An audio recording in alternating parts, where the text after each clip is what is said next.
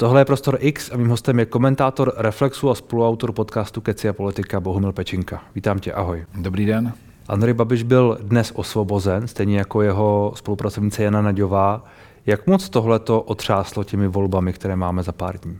No já myslím, že eh, v dobrém slova smyslu soudce Šot hodil granát do té probíhající volební kampaně a bude to mít svý důsledky a myslím, že dojde eh, k mobilizaci a to obou těch politických světů, které eh, proti sobě dnes stojí, protože na jedné straně ten eh, babišovsko-zemanovský politický svět si může říkat, ano, Andrej Babiš byl sproštěn, ale na druhé straně, když si poslechnete soudce Šota a jeho zdůvodnění, jeho rozhodnutí, tak tam jsou tři návrhy na podně nebo tři podněty eh, k zahájení, možném zahájení trestního stíhání ve věci křivé výpovědi nejbližších spolupracovníků Andreje Babiše.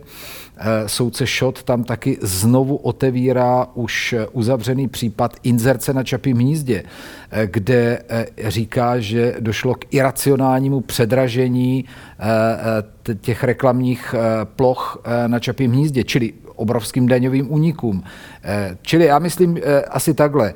Tímto rozhodnutím eh, nedojde k takové té očekávané katarzy ani v jednom z těch táborů, hmm. protože Šotova, hm, Šotovo zdůvodnění je mimochodem obrovskou obžalobou státního zastupitelství a státního zástupce Šarocha, který ten, ten dohled, který, dozoroval celý ten případ. Takže je to, je to nejednoznačný výrok, ze kterého eh, jak jedna ta voličská skupina, tak ta druhá voličská skupina, dejme tomu probabišovská a protibabišovská, hmm. si vezme eh, to své a nebude ho tak úplně akceptovat. Samozřejmě ten nebabišovský politický svět nebude dělat to, co dělal Andrej Babiš, který říkal, je to politický proces od samého počátku, říkal to i u soudu. A za to se omluvil mimochodem. A no tak...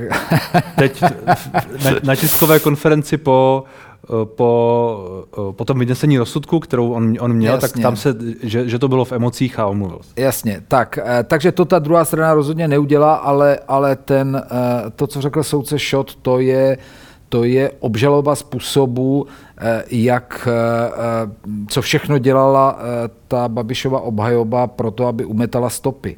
Hmm. To, že se nepodařilo, ten, ten výrok lze chápat takto státní zástupce šel úplně falešnou stopou. Eh, šel špatnou cestou eh, při zdůvodňování to, té celé té věci. Naopak policisté eh, šli, šli správnou cestou, ale státní zástupce to neakceptoval. Takže si z toho každý z těch politických světů může vzít, co hmm. chce a určitě to bude mobilizovat. A teď se hraje o to, k čemu ta mobilizace povede. Já si myslím, že ten, mm, že ty dva světy se sjednotí kolem dvou hlavních reprezentantů. Eh, v tom babišovském světě to byl Andrej Babiš a taková ta eh, to, co se říkalo, že Jaroslav Bašta eh, jde výrazně nahoru hmm. v preferencích a možná ohrožuje i účast Andreje Babiše v druhém kole, tak to myslím se smaže, tahle ta věc. A na druhé straně ten nebabišovský svět, myslím, že v příštích dvou, třech dnech si najde svého reprezentanta, ať už to bude eh, spíše eh, Petr Pavel nebo Danuše Nerudová. A eh, ti menší kandidáti budou mít určitě určitě menší šanci, protože ta mobilizace vždycky vede k tomu, že ti voliči se zhlukují kolem nějakých pólů. Hmm. Čili myslíš, že tohle to vlastně paradoxně může pomoct všem těm třem hlavním favoritům? V tom druhém, v tom druhém táboře asi, asi jenom jednomu, vždycky, vždycky to pomůže jednomu. Hmm. Myslíš, že i mezi, mezi, mezi Danuší Nerudovou a Petrem Pavlem nakonec eh, tedy to povede k tomu, že někdo prostě si vybere toho silnějšího? Že například, když se mu zdá, že Petr Pavel uh, tam, tam jsou, ano, určitě, je starší určitě, a tak dále, tak možná, že... Určitě je to tak, že teď v těch, eh, dejme tomu, následujících dvou dnech se hraje o to. Například se bude hrát o to, co těch 10, eh, dneska už jasných mrtvých 10%, které drží eh, pánové Hilšer a Fischer, jestli je budou držet dál i proto eh, i do konce toho týdne, nebo někoho podpoří jako, jako Josef Středula. Hmm. Třeba, o to, o to se bude hrát No a samozřejmě z prvních reakcí na tom internetu už vidíme, jak se do sebe Danuše Nerudová a Petr Pavel pustili, takže tam je jasné, že mm. probíhá boj o to, kdo vstyčí tu vlajku a kdo bude ten, ten, tím hlavním mm. reprezentantem. Josef Středula, jak si řekl, odstoupil z boje o hrad a podpořil Danuši Nerudovou. Jak tomu rozumíš? Dá se očekávat, že voliči, voliči Josefa Středuly půjdou volit Danuši Nerudovou, která mimochodem včera v té debatě na České televizi řekla, že celý život volila pravici?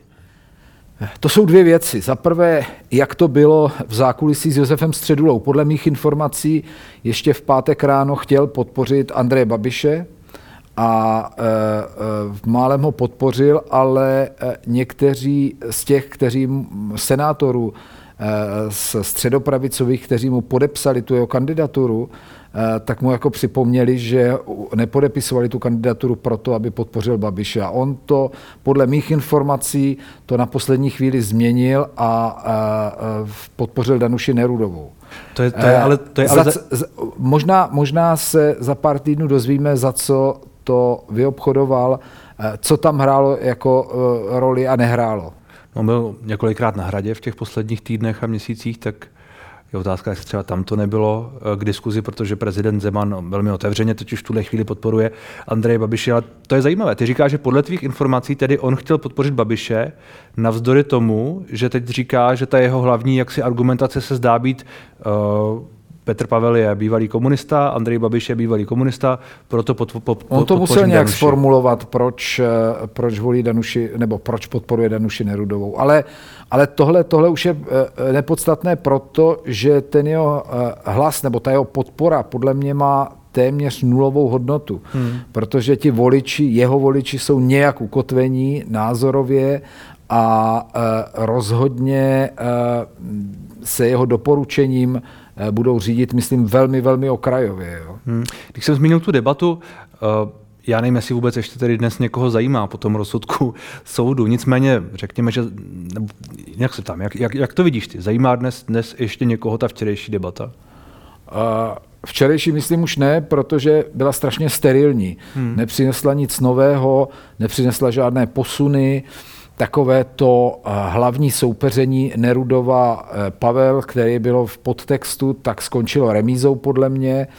Mm, byla to taková eh, veřejnoprávní televize si udělala čárku za, za že musela udělat povinnou debatu, tak taky udělala, ale, ale jsou další debaty. Ve středu je televize Prima, v, hmm. ve čtvrtek je, je Nova, tak myslím, že tam to bude důležité. A myslíš, že letos to opravdu bude o tom, že tyhle debaty budou rozhodující minimálně třeba v tom eh, Petr Pavel Danuš Nerudová souboji?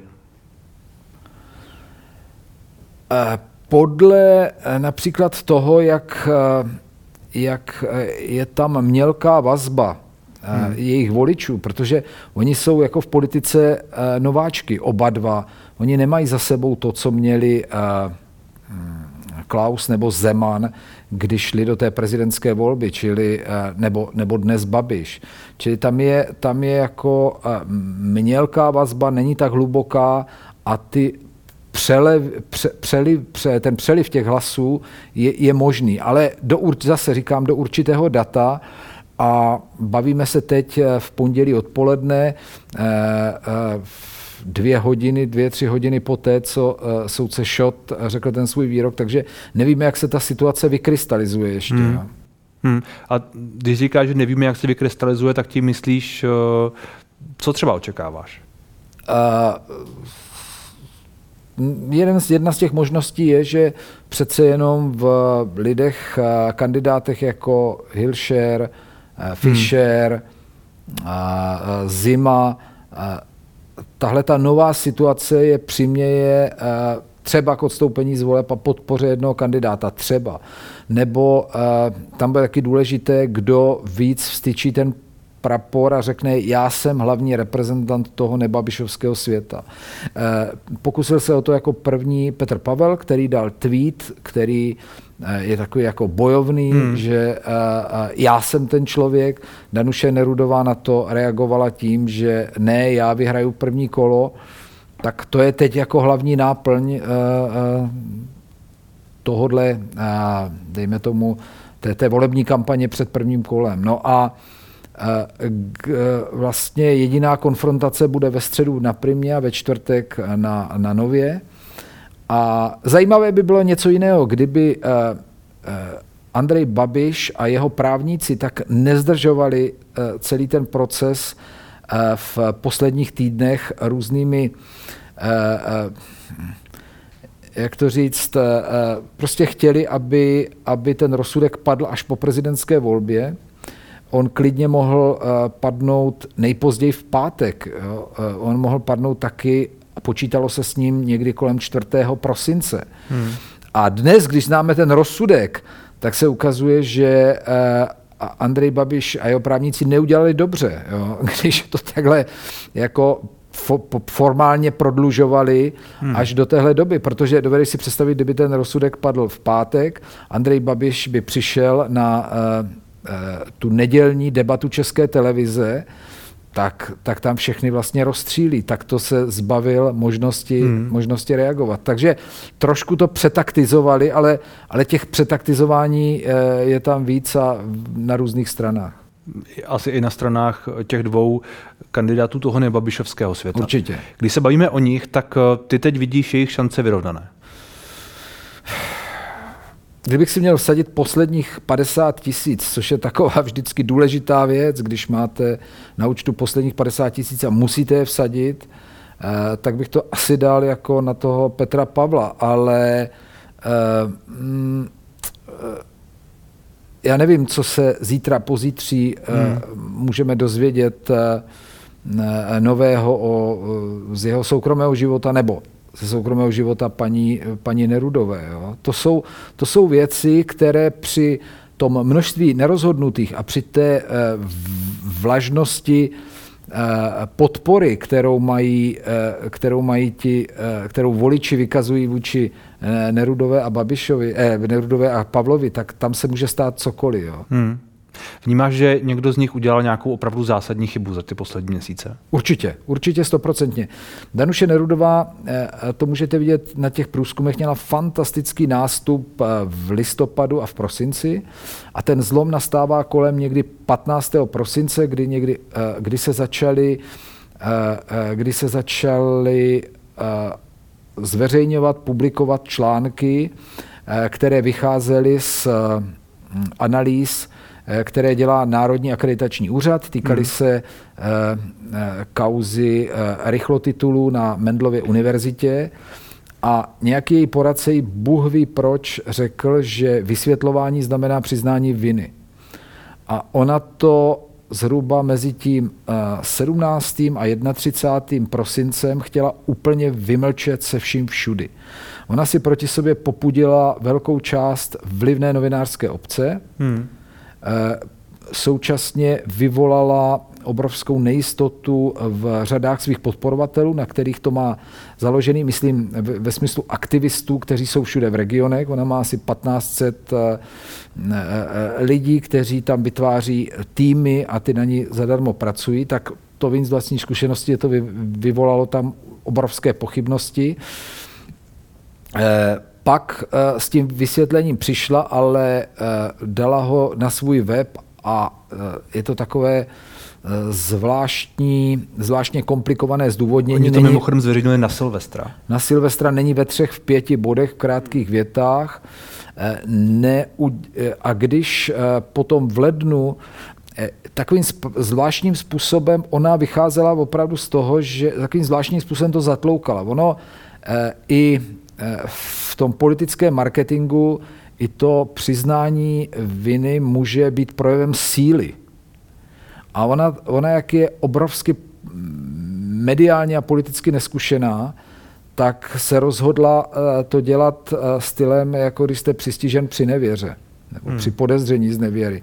Že, že totálně jako zatloukala, přestalo to být věrohodné. A pak je tam ještě jedna věc, že ta její mediální neskušenost vedla k tomu, že někdy do toho poloviny prosince ona měla podle mě v poměru 7 ku 3 v té novinářské obci příznivce. A e, e, najednou, když se e, oni začali psát třeba kritické zprávy, tak ona každou kritiku začala vnímat jako útok na svou osobu a začala to všechno vnímat osobně a začala se chovat arrogantně. Hmm. A najednou se ukázala jiná tvář eh, Danuše Nerudové a ono to vlastně koresponduje i s tím, jaký pak padla eh, ta eh, podpora v těch průzkumech a jak naopak ji znovu přeskočil Petr Pavel. Hmm. Na druhou stranu, ona hodně mluví o politické kampani, o tom, že to je jaksi motivované tím, tím prostě, co se děje, což asi má možná do jisté míry pravdu, ne? Že vlastně...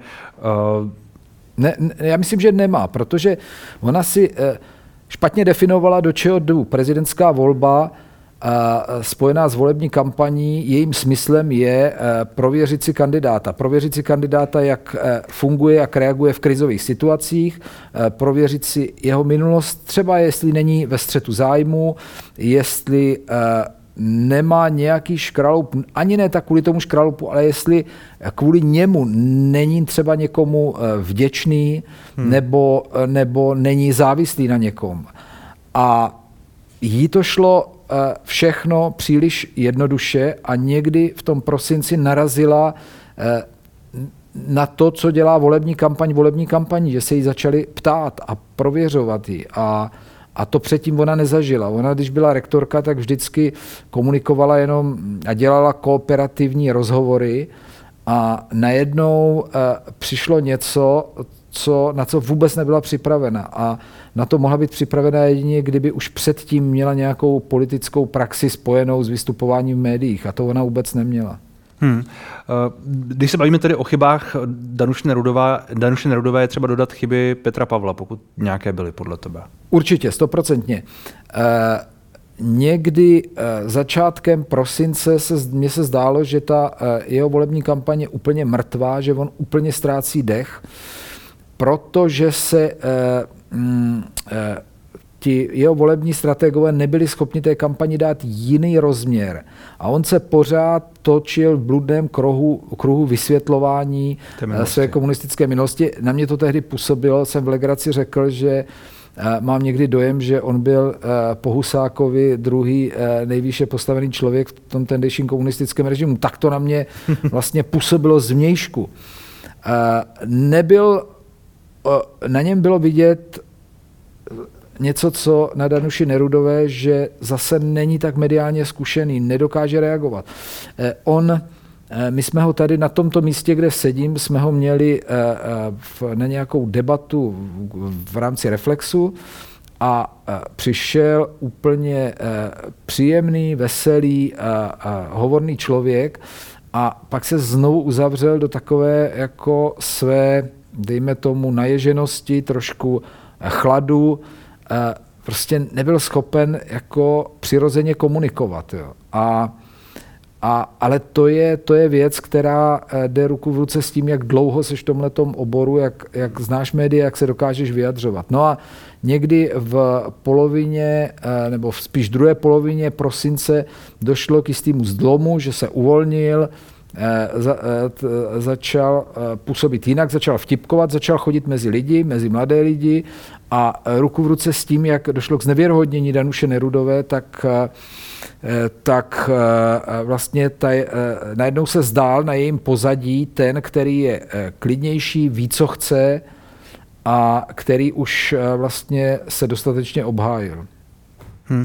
Já musím říct, že to, co říkáš, je pravda pro ně pro oba, že oni, uh, oni prošli dost jakoby z mojí zkušenosti, protože já jsem s nimi oběma dělal rozhovory vlastně v průběhu dvou, dvou let jako řadu, tak uh, oni oba prošli takovým jako vývojem, kdy se z takové té strnulé akademické nebo vojenské, jak kdo chce, uh, pozice dostávají do té pozice, která je jako víc lidská a kterou jako ten kandidát potřebuje, protože jo, aby jo, se přiblížil lidem a mluvil trošku líp, tak jako všim jim to, každý, každý další rozhovor je trošku lepší, ale je to furt jako proces. No. A když jsou nepříjemné otázky, tak jako oba reagují, jak reagují jako trošku stažení. No. Třeba u té Danuše Nerudové bylo typické, že už v Dubnu 2022 vyšla v, v týdeníku Hrot série tří článků, tři týdny po sobě, o celé té kauze eh, na Mendlově univerzitě.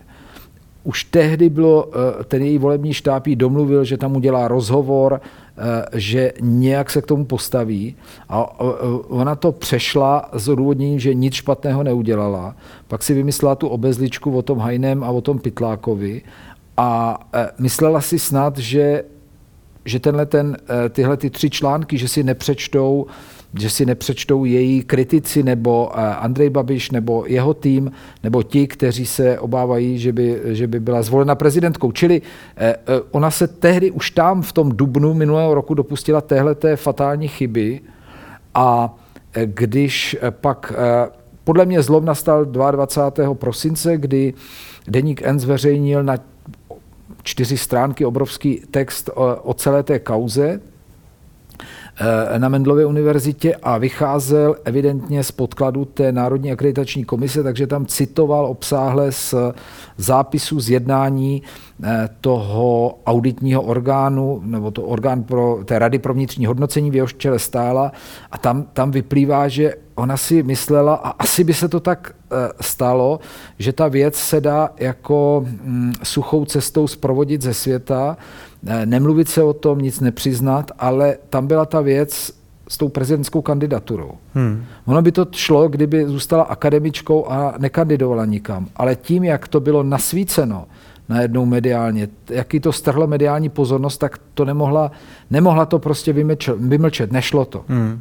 Čili z tvého pohledu v tuhle chvíli má trochu lepší dynamiku kampaň eh, Petra Pavla. Určitě a myslím, že jinou dynamiku nabere teď kampaň Andreje Babiše. Jo? Pro mě zůstává stále mírným favoritem těch voleb.